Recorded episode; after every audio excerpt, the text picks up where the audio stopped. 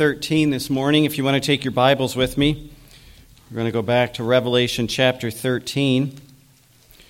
We have been going through the book of Revelation for several months now, and Lord willing, we'll continue our study and see what God has for us in this book. But today we're in Revelation 13. Last week we started a look at kind of an introduction to the Antichrist in verses 1 and 2, and today we're going to pick up at verse 3.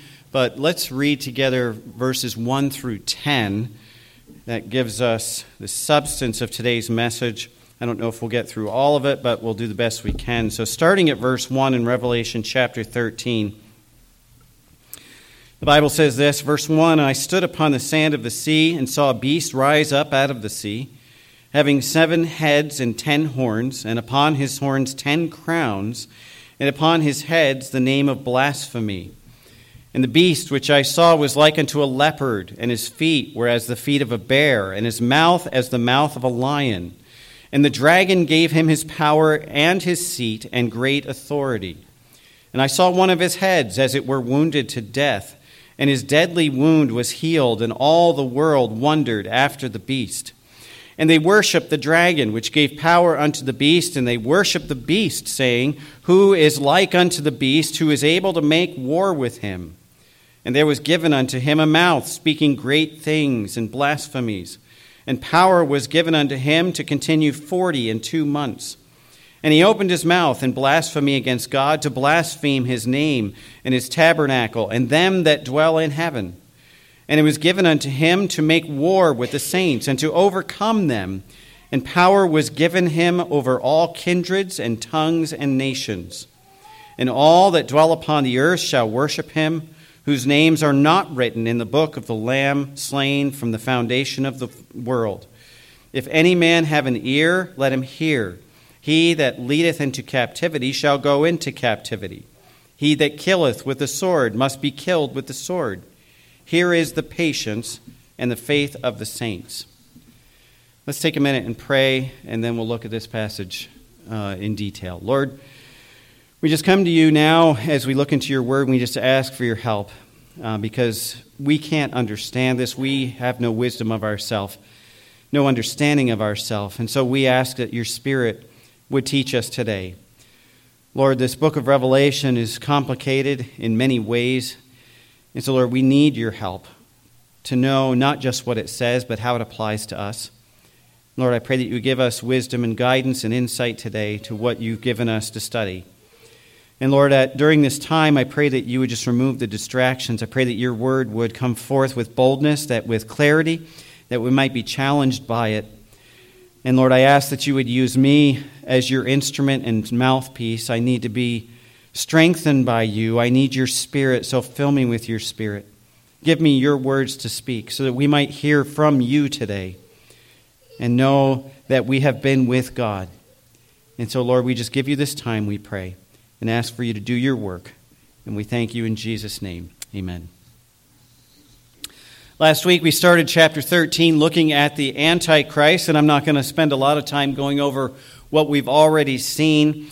But in verses 1 and 2, we have the uh, reflection, really, and the description of the Antichrist that goes back into Daniel. And we looked last week at Daniel chapter 7 and chapter 9, and some out of chapter 11 about Daniel's visions of the end times, and specifically this person known as the Antichrist. Now, Daniel didn't realize when he received that that that was going to be thousands of years into the future from where he was. Again, this at the, the tribulation time is the 70th week that Daniel was told about in Daniel chapter 9. But there's a big pause between uh, week 69 when Jesus was on earth, and it says in Daniel 9 that um, when the Messiah is cut off, uh, or after the 69th week, the Messiah shall be cut off. And then shall these things be, these things that we're talking about now. But between that, there's the church age, which we are in and part of right now. So we're waiting, in a sense, for the 70th week of Daniel. Let me rephrase that. We're not waiting for that. We're waiting for the coming of Christ to take us to heaven, which will begin that 70th week of the tribulation period. Okay? So the Antichrist is going to rise up and become powerful and take over the world in that seven years of the tribulation period. And uh, verses 1 and 2 give us kind of a picture of that and how it's related to the kingdoms through history and the kingdoms on earth that existed in Daniel's time that oppressed Israel and going back all the way to Egypt. Remember the seven heads, the seven kingdoms, and then we have the, the, the kings of those kingdoms. But then arises this seventh kingdom, which is Rome, but it's an extended version of Rome that goes into the uh, tribulation period. And there's 10 horns that rise up during that time. And that's what we see in Daniel chapter 13, verse 1. Uh, there's uh, says that the beast rises up out of the sea, having seven heads and ten horns, and upon his horn ten crowns, and upon his heads the name of blasphemy. So we have these ten horns that are going to rise up, and we saw that those are ten leaders of ten divisions of the one world kingdom. It's not ten kingdoms. It's one kingdom under the Antichrist rule that is given to 10 rulers or 10 kings. And then Daniel tells us that the Antichrist will rise up from those 10 kingdoms and overthrow three of those kings, and then the rest will give their power to him. And so that's the scenario we have of the introduction of the Antichrist. Now, we were finishing up with the end of chapter 2, I'm sorry, the end of verse 2 last week here in chapter 13. And this is important for us to understand, and I'm going to use the, begin, the end of chapter 2 to launch into the next several verses so we get the context here of this description of the Antichrist. But the end of verse 2 says, And the dragon, remember the dragon is Satan himself. He was introduced in chapter 12. And the dragon gave him his power and his seat and great authority. So, where we ended up last week was that all the authority and power of the Antichrist will be given to him by Satan. Now, we looked at very briefly at the end of our message last week an example of someone who we can say that happened to in Hitler.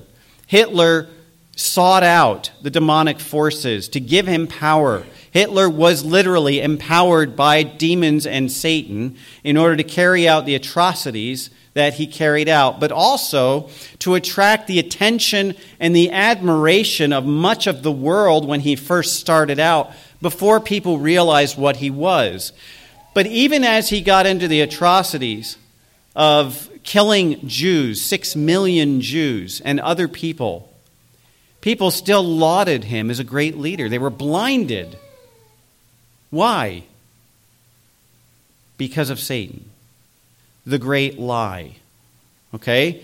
Satan is the father of lies. Satan deceives people into accepting the lie. And the Bible tells us that God actually will give them over to delusion or a great lie because they did not receive the truth. That's what happened under Hitler. People believed the lie, they thought he was a good man. Yet Hitler failed in his efforts to, to overthrow and take over the world. Every kingdom, every king who has had that aspiration has failed so far in history. The Antichrist will not. He will accomplish that goal of ruling the world. And so in verse 2, we see that his power comes from the demonic realm, from Satan directly. Okay? And in verse 3, I want to show you an example of this power that he has. Verse 3 says, And I saw one of his heads, talking about the Antichrist, as if as it were wounded to death. And his deadly wound was healed, and all the world wondered after the beast. So, verse 3 alludes to this power given to him by Satan, and it says that the Antichrist is wounded mortally. He receives a mortal wound. Now, I'm going to share with you this that commentators do not agree on the interpretation of that verse. Okay? There are many different approaches to understanding what verse 3 is talking about. Some commentators say that this is actually referring to the resurrection of the Roman Empire. It's not actually about a person, the Antichrist. It's talking about the resurrection of the kingdom that he will lead, the Roman Empire.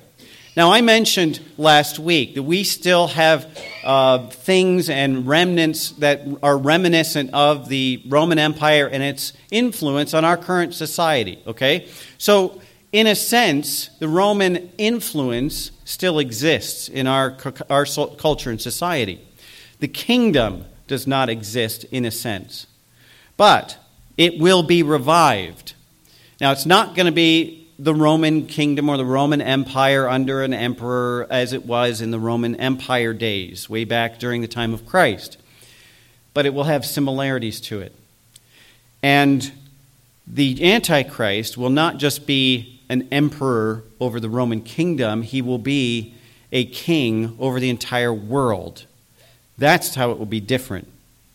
So, some commentators say that this resurrection or this mortal wound that's healed refers to the kingdom. The Roman Empire seems to have died off, and now it's going to be resurrected. John Walvoord takes this opinion, or his, in this position, in his commentary on Revelation. He's very popular in conservative circles for his commentary on Revelation. And, and I study his commentary. He's got a lot of good things, but this is the position he takes. This is a kingdom. He refers to a famous English theologian named E.B. Elliott. He was uh, alive and taught prominently in the 1800s, and he spent most of his life studying biblical prophecy. And he believes that this entity in, in, in verse 3, the one who dies, is the Roman Catholic Church with the Pope as its head. Now, when we look back into history, there's substance, in a sense, to support this because the Roman Catholic Church took power during the Byzantine period, and basically all political and religious power was wrapped up within the Roman Catholic Church. Remember, there were popes that were also emperors, okay? The problem is during that period of time, we know that as the Dark Ages. And there's a reason it's the Dark Ages, because the church, the Roman Catholic Church and the Roman Empire suppressed the truth.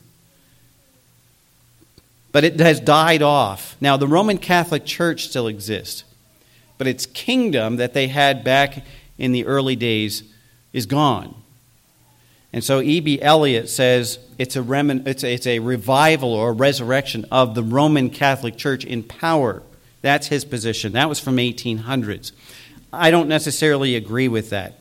The reason they say that is because it's talking about the head. If you look at the words in verse 3, it says, I saw one of his heads, as it were, wounded. Now, the heads that we've talked about so far, when we look back into verse 1, represent kingdoms. There were seven heads, remember? And there's seven kingdoms. And those were the kingdoms through history that oppressed Israel. So the substance of that interpretation is this is a head. It's not a person, it's a head. Now, one big problem with interpreting this as a kingdom that is going to be revived is that this is not the only reference to this mortal wound. Okay, we have to look at all of Scripture in order to interpret one part of Scripture. The Bible interprets the Bible. So we can't just look at this verse and say, okay, this is what I think, and therefore that's what it must be. So this is not referring to just a kingdom.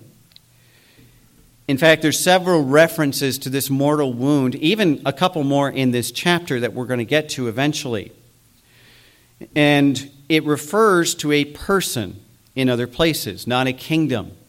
So it may be that in this revival of the Roman Empire, which we know is going to happen, Daniel uh, prophesied that. But within this, there's going to be a leader who dies or is killed and then is resurrected. And that's the more likely sense. Okay? And John MacArthur actually states this that it's not likely the restoration of a defunct kingdom would cause the whole world to be in wonder and astonishment, as the end of verse 3 suggests. All right, so if the Roman Empire is resurrected, so what? Okay, we weren't around when it died. Okay, it's a new empire. It looks like the Roman Empire. That's great, wonderful. But it's not going to cause the whole world to be in wonder. But the resurrection of a man will. And that was the point that's made here. But I want you to look at the wording because the Bible gives us clues as to what this is talking about. It, God wants us to understand Scripture. So look at the wording in verse 3. It says, And I saw one of his heads as it were wounded to death. Put your finger there. Go back to chapter 5. Because we've had a verse, a reference to someone who had been wounded as it were to death. Chapter 5 verse 6 says, And I beheld, and lo, in the midst of the throne and in the four beasts, in the midst of the elders, stood a lamb as it had been slain. Now we know that's a picture of Jesus Christ. And those words in the Greek are almost exactly the same words that we read in chapter 13 when it talks about the Antichrist. As it had been slain. We know Jesus Christ physically, literally died. His spirit parted from his body, and his body was dead. Same words, same phrase that's used to describe this Antichrist. In verse 3, it says, as it were wounded to death. Okay? So it's not saying, well, it seemed like he died. Those words in chapter 5, we're saying Jesus Christ was the lamb that died. So if we take just those words and apply it here, then we have to say, well, this guy must have died. Go down to verse 12 in chapter 13 because it continues talking about this. As we get into the second part of the chapter, we'll see the second beast or the false prophet. But in, chap- in verse 12, it says this talking about the, the um, the, the second beast, he exercises all the power of the first beast before him, and causes the earth and them which dwell therein to worship the first beast, whose deadly wound was healed. So, in the first part of chapter 13, we have the introduction to the Antichrist. In the second part, in fact, if you look at verse 11, it says, I beheld another beast coming up out of the earth. Okay? And commentators and theologians have identified him as the false prophet who will come alongside the Antichrist.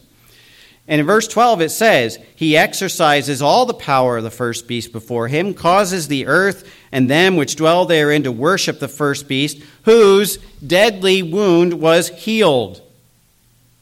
Whose is a personal pronoun, not a generic pronoun referring to a kingdom. This is talking about a person. Jump down to verse 14. Verse 14 says, and deceiveth them, again talking about the, the, the uh, false prophet, and deceiveth them that dwell on the earth by the means of those miracles which he had power to do in the sight of the beast, saying to them that dwell on the earth that they should make an image to the beast which had the wound by the sword and did live. Again, talking about a person who had been, in this case, killed by a sword or wounded by a sword at least, and still lived. And actually, in the Greek, and did live are the words and came to life. Okay? So, in just this passage, we have enough reference, I believe, to demonstrate that this is talking about a person who has died and then came back to life. If that's not enough for you, jump over to chapter 17. Chapter 17. Chapter 17 talks about the Antichrist again in several places. I want you to jump down to verse 8. And this is the revelation given to John again in the context of the, the Babylon the Great, the mother of harlots, but talking about the Antichrist. Verse 8 of chapter 17 says, The beast that thou sawest was and is not, and shall ascend out of the bottomless pit. Now, I'm going to come back to that, but the was and is not means he was alive and then he was dead. Okay? Jump down to verse 11, same chapter, chapter 17. And the beast that was and is not, even he is the eighth and is of the seven and goeth into perdition. So in verse 8 it says he was and is not, and then he ascends out of the bottomless pit. We're going to see that, okay? He ascends out of the bottomless pit. The beast comes up out of the abyss and makes war against, the saints. We saw that already. And so he was, He is not. That means he dies, and then he comes out of the bottomless pit, and I'm going to explain that in just a minute. But verse 11 says he was, he is not, and then he becomes the eighth king. Now remember, there's only seven. But the eighth is the Antichrist. So we have the Antichrist that was and is not, and then he becomes the eighth king. So there's something that happens in between. And it seems to be that as he gets to this point in his career, in his leadership, he is killed and then comes back to life. So I believe that the Bible's teaching here that the Antichrist actually dies and then is resurrected. Now, another question arises here is similar to the two witnesses issue. You know, we, we speculate who, who is the, who are the two witnesses? And we talked about that. So the, here's the question Who is this Antichrist? And there have been many speculations about who this Antichrist is, who died and came back to life. Now, the fact that he comes back to life, anybody who takes that position, and I was taught this when I was young, okay? But the, point, the position they took then, or many people took then, was this is somebody who lived before and then came back as the Antichrist. Okay, and many people will point to Judas Iscariot say, oh, that was the Antichrist. God's going to raise him up from the dead, or he's going to be raised from the dead somehow, and then he's going to become the Antichrist. And the reason for that is because Jesus himself called Judas a devil, remember? Okay? And when Judas left the Last Supper to go betray Jesus, the Bible tells us the devil or Satan entered into him. Also, Jesus referenced in his prayer in John 17, he referenced Judas as the son of perdition. Now, as you read forward into the New Testament, the only other person called the son of perdition is the Antichrist. And so people say, well, Judas was called the devil, Diabolos. He was inhabited by Satan, and he's called the son of perdition. That's the Antichrist, okay? So some people think it's Judas. Other people think it's Nero because he was one of the worst emperors in the Roman Empire, and so he's going to come back and revive the Roman Empire, etc. Okay, so th- those are interesting ideas to think about. But here's the problem even if it was Judas or Nero or some other infamous person in history that was raised from the dead, nobody eh, alive at th- that point in history, and we're still future for us, nobody would recognize them. They, they wouldn't even know who they were. Okay? So the impact of Judas Iscariot coming back from the dead, and they walk around going, I'm Judas Iscariot, I'm the Antichrist. People go, okay, so, right? Okay, and, and Nero, the same thing. Anybody from past history, the same thing. The other problem is this the Bible tells us that when this event happens, as he dies, it's about halfway through the, the, the uh, tribulation period. So, three and a half years in. So, if it's Judas Iscariot or Nero or some other person who's raised back to life, who was the Antichrist for the first three and a half years? That's a problem. Okay? So I believe it's one person who comes to power at the beginning of the tribulation. The Bible clearly indicates this. And he dies about the halfway point. He's killed by the sword. In Revelation chapter 17, it says that. Now, the question is this Is it an actual death or is it a faked death? counterfeit death so that we can have a counterfeit resurrection. Remember, Satan is in the business of counterfeiting God's miracles. That goes all the way back to when Moses was standing before Pharaoh. And remember, uh, Pharaoh's wise men tried to duplicate those things. But you see all through Scripture Satan trying to counterfeit God's work. And we already read that the Antichrist is going to have power to do wonders and signs miracles, supernatural things. That's what that word means. And so, why not a resurrection?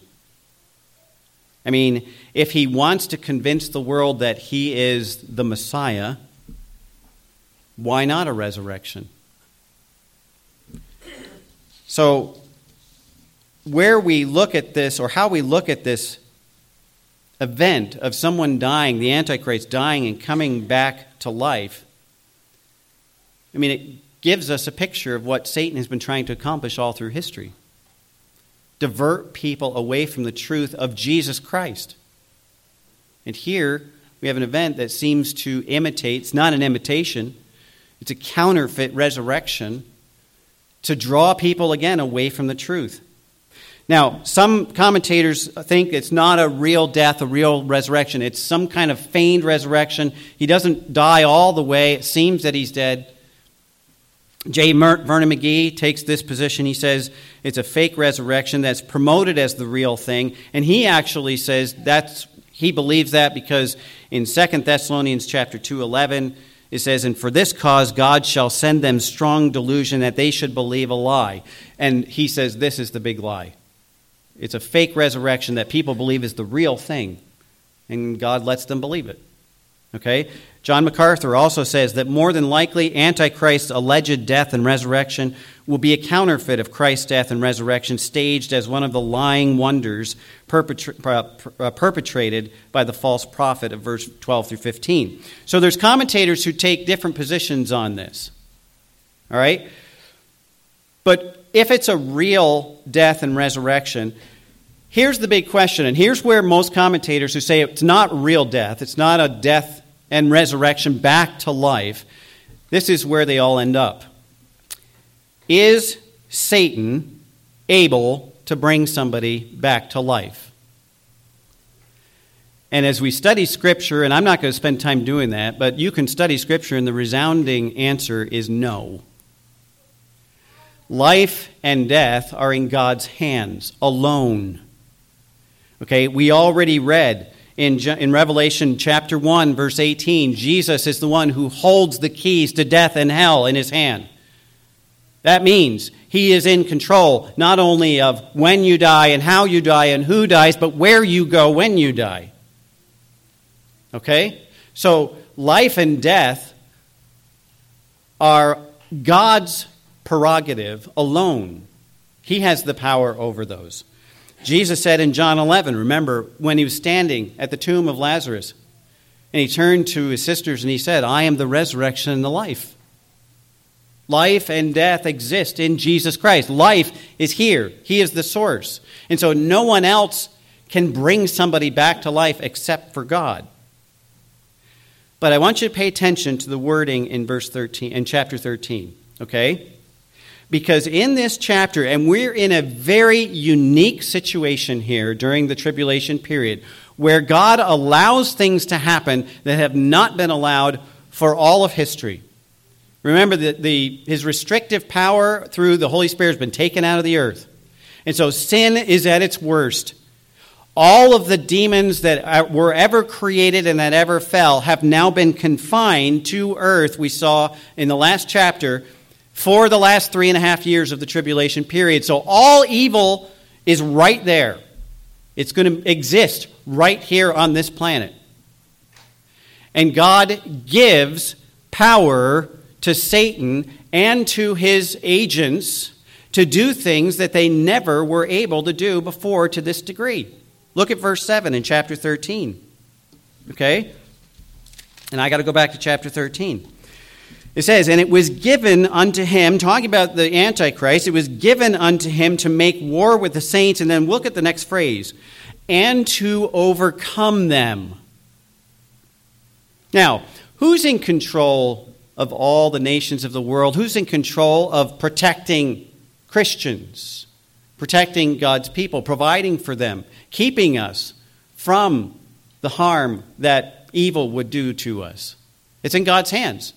Okay, now God is all powerful, God is sovereign. He controls all of that. And yet, verse 7 says, It was given unto him. Who was it given by? God.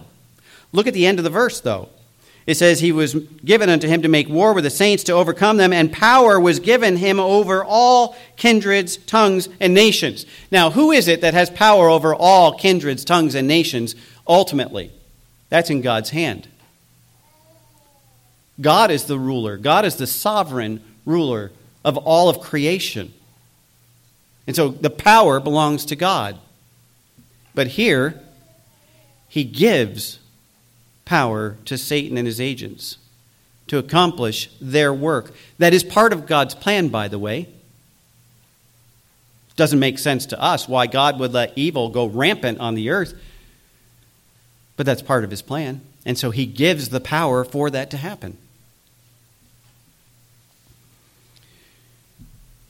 Remember, at the end of chapter 11, as the seventh trumpet is blown, the voices cry out in heaven, The kingdoms of this world are become the kingdoms of our Lord and of his Christ.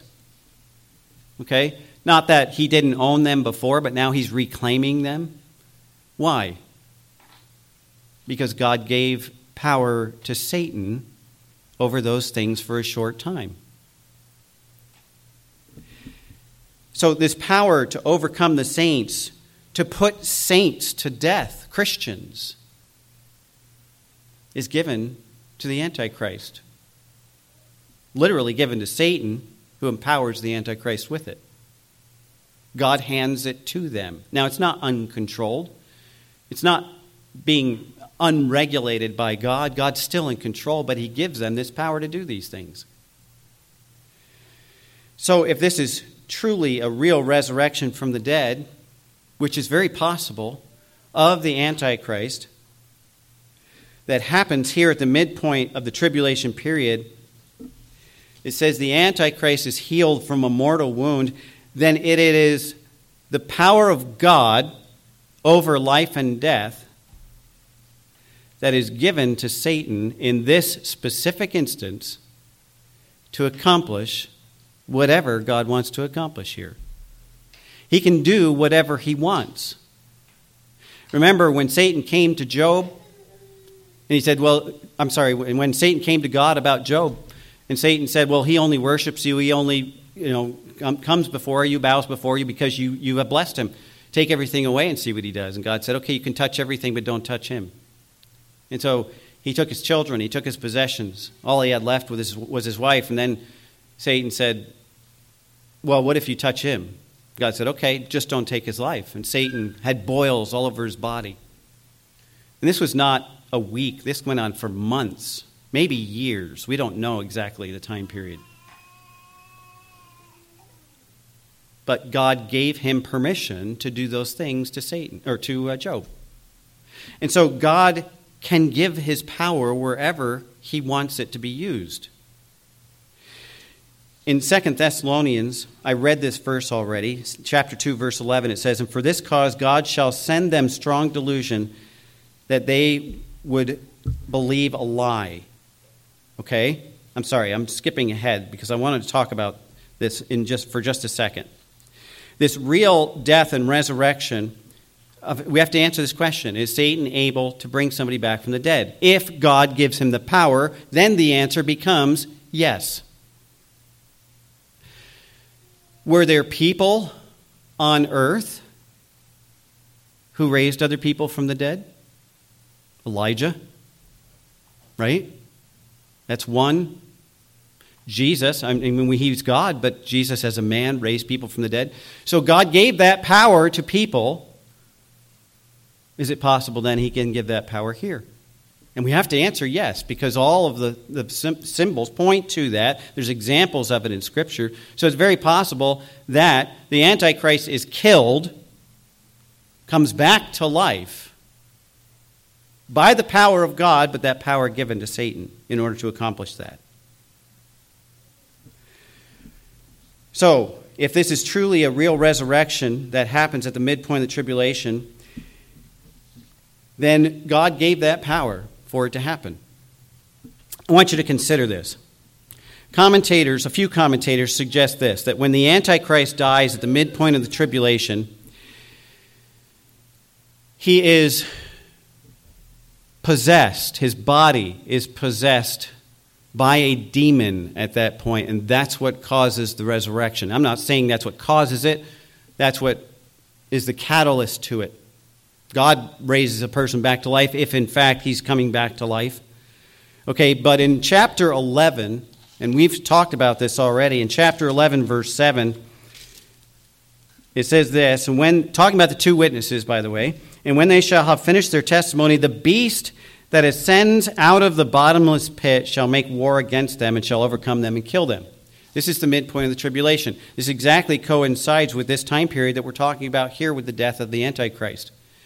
And so some commentators think that these two events are simultaneous, that this beast, this demon, comes up out of the abyss, inhabits the dead body of the Antichrist, and brings him back alive.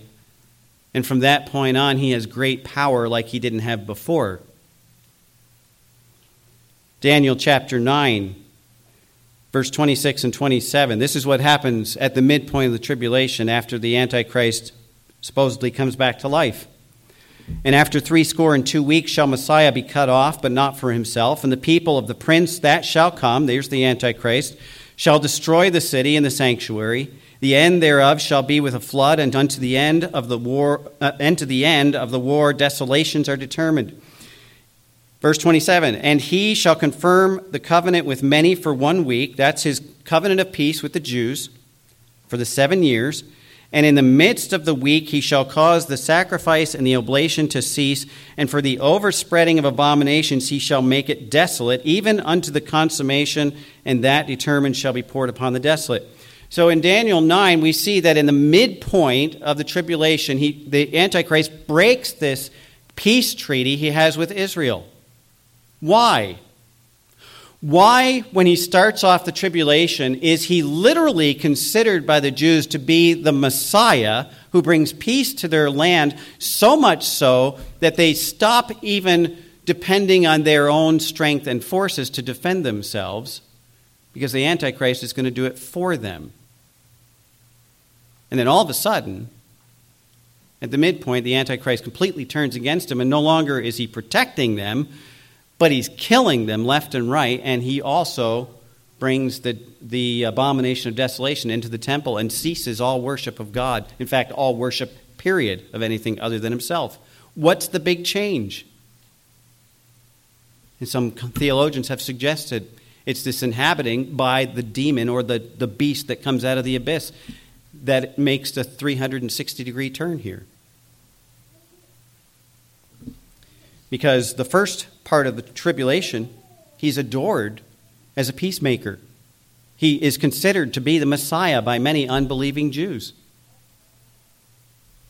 And then he turns on them totally. And so at the midpoint, everything changes. It may be possible that this demon possessed resurrection is the turning point at which Satan takes absolute control of the Antichrist's body as well as his spirit through demon possession and gives him supernatural powers to perform the miracles and wonders that happen after this. William Dillon explains it this way A sword will bring physical death, and the resurrection, restoration will not be necessarily a resurrection, but a changed personality, a different person coming into the revived, recognizable body of the Antichrist. And he goes on to say that since Satan has been given the key to the abyss, we saw that in chapter 9, then he is able to raise up a spirit from the depths that takes possession of the dead body of the Antichrist. And this would explain the total change in attitude and action toward the Jews and a new desire to be worshiped as a God. All possible. Okay? But is it real? Is it fake? I don't know. The Bible says he received a mortal wound and he came back to life. So I'm going to take it as it says it. But whatever the cause of the resurrection back to life, whether it's real or whether it's just a ruse, the end of verse 3 it says it causes all the world to hold him in awe. If you look at the end of verse 3, and all the world wondered after the beast, and they worshipped the dragon which gave power unto the beast, and they worshipped the beast, saying, Who is like unto the beast? Who is able to make war with him? the world will be in awe. In fact, their wonder, look at verse 3, it says, All the world wondered. And then by the middle of verse 4, it says, And they worshiped him. And so their wonder turns to worship. There's something miraculously supernatural that happens here that causes all the world to worship this Antichrist and Satan as God. Okay? This is what Satan has been gunning for for all of history. It, it's, in a sense, his one moment. Uh, but it's just a moment. We know it's a short time. But all the world worships the Antichrist and the beast, the dragon, which gives him his power. So, this literally is worldwide satanic worship. And you wonder why it's going to be so bad in the second part of the Great Tribulation, or the, in the Great Tribulation. Okay? It's not just the worship of the person. It's the worship of Satan. This is what he has been wanting his whole life, his whole existence, okay? The people of earth worship Satan. And when you worship someone empowered by Satan, you literally are worshiping the one that empowers them. That's what this verse is telling us. In 1 Corinthians chapter 10, Paul refers to um, the Lord's table. We celebrate the Lord's table. And in that context of talking about the Lord's table, he tells the Corinthian Christians, and it's a message to all of us, about the, the dichotomy between worshiping the world and worshiping God at the same time. And he uses the example of eating meat offered to idols. And in chapter 10 of 1 Corinthians, verses 19 through 21, Paul says this What say I then? That the idol is anything, or that which is sacrificed to idols is anything? Okay, he's already kind of established that back in chapter 8, and he said, you know, you know that the meat doesn't change. You know that sacrificing it to idols doesn't change, that they're really not gods. There's no false gods. So there's nothing wrong with the meat. And then he says, But knowledge puffeth up. Okay? And here he picks that same issue up in the context of the Lord's Supper. And he says, You know, we've already talked about there's nothing wrong with the meat. But I say, in verse 20, that the things which the Gentiles sacrifice, they sacrifice to devils and not to gods. He's literally making the point that even though there are no false gods that exist, the idols are just pieces of wood and metal, but what they represent is demonic control, Satan's realm. And so he says they sacrifice them to idols and not to God. Therefore, I would that ye not have fellowship with devils.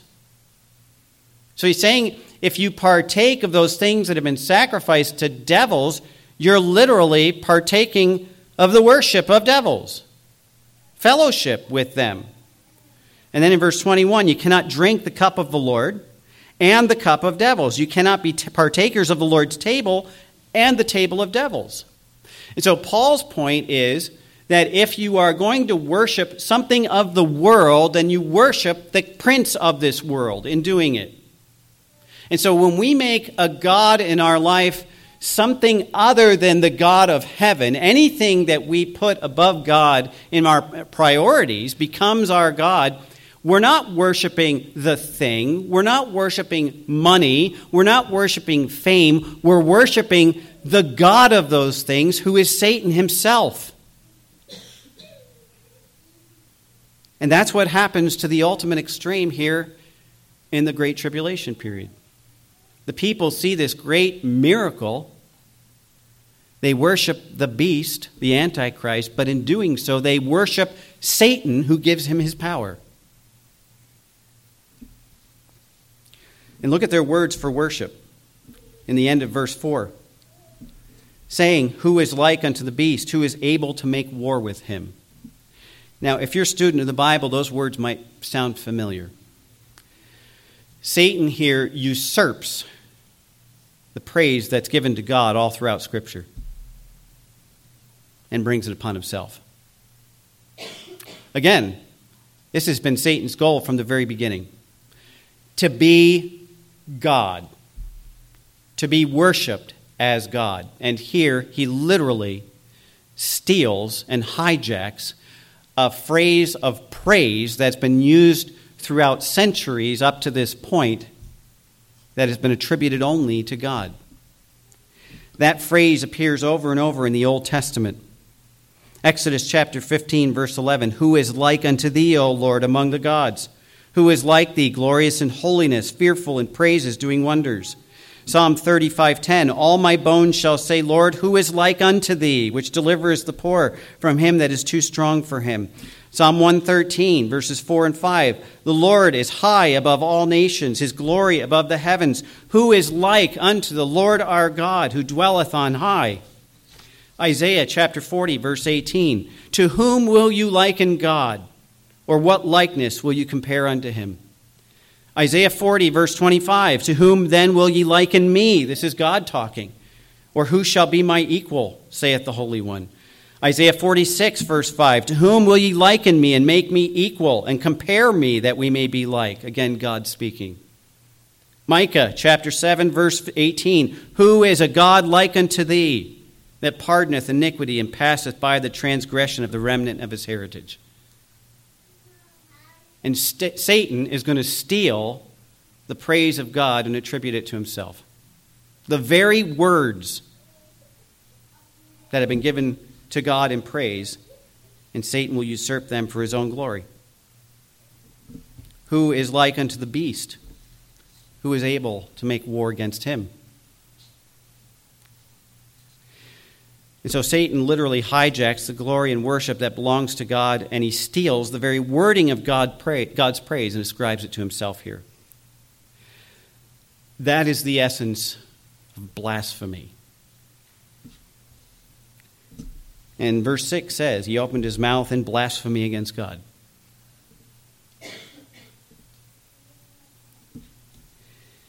I got to stop there because of time. But I want to share this with you as we look at this study of the Antichrist, the end times, all of this stuff, there's, there's an application for us. There always is. Because the Bible says all Scripture is good for our instruction, for reproof, for correction. Okay? It's all good for us. So here's the question. When we look at what the Antichrist, what Satan does here in the end times, who are we worshiping? Really, who are we worshiping? Are we truly worshiping God with our lives and our words? Or are we, like Satan, stealing the praise that belongs to God alone? Do we want to be first? Do we want people to recognize us for what we've done? Do we want to have all the awards and acclamation from people around us? Is that the goal of our life? That's what Satan was defined by. And that's idolatry. And if we want those words to be applied to us, it literally becomes blasphemy.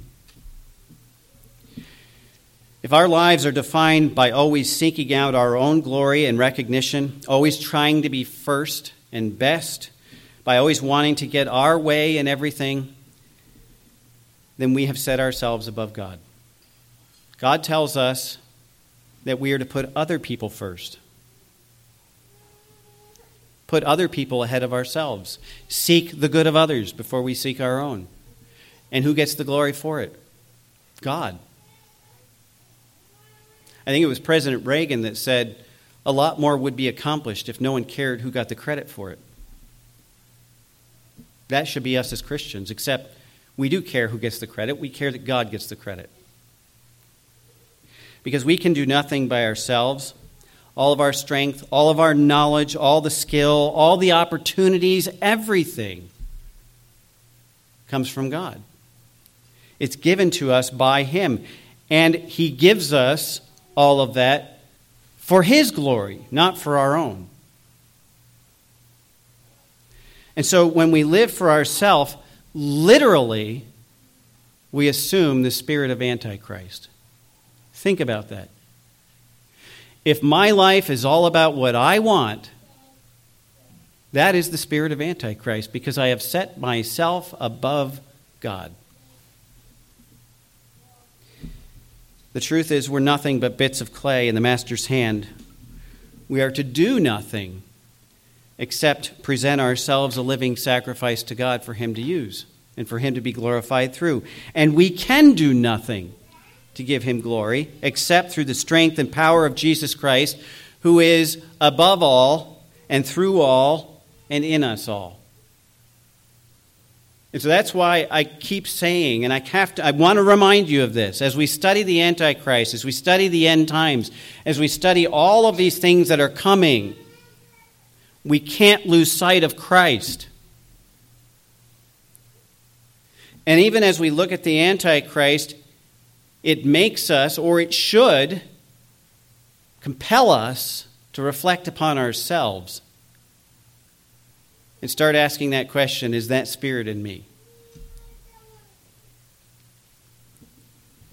God has put us here to honor Him, to praise Him, to glorify Him.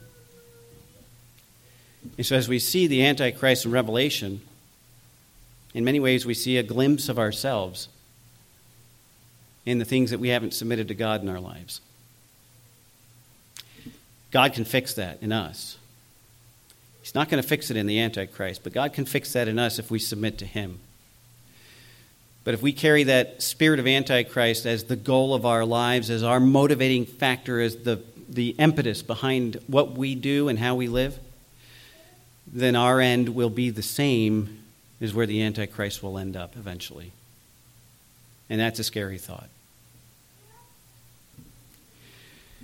May our lives as believers, may our lives in worship as believers, therefore humbly reflect the glory and greatness of our God alone, rather than trying to seek glory and greatness for ourselves. Don't be an antichrist. Let's pray.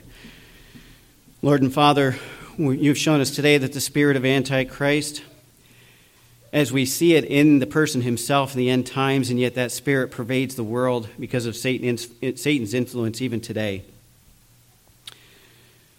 We know that it's going to come to a peak at the end of this age when the Antichrist himself arises. But Lord, we know as human beings that we're often drawn toward that spirit because we are humans who seek to satisfy and exalt ourselves through our own desires and goals. And Father, you've told us that we need to crucify ourselves, to take up our cross daily. And so may we do that as faithful followers of you. May we crucify ourselves, our flesh. May we take up our cross crosses daily, submitting ourselves to your authority, giving you all the glory and honor in everything. And Lord, I ask that you would make us worthy, worthy through the righteousness of Christ, leaving everything else behind in our lives so that Christ can have the preeminence, that he gets to take the place that he deserves. And Lord, teach us to live this way in faithfulness to you. We pray these things in the name of Jesus Christ, our Savior. Amen. Our closing hymn is hymn number 148. 148 Will Jesus Find Us Watching? There's many references that Jesus made to his second coming, and will we be watching? Will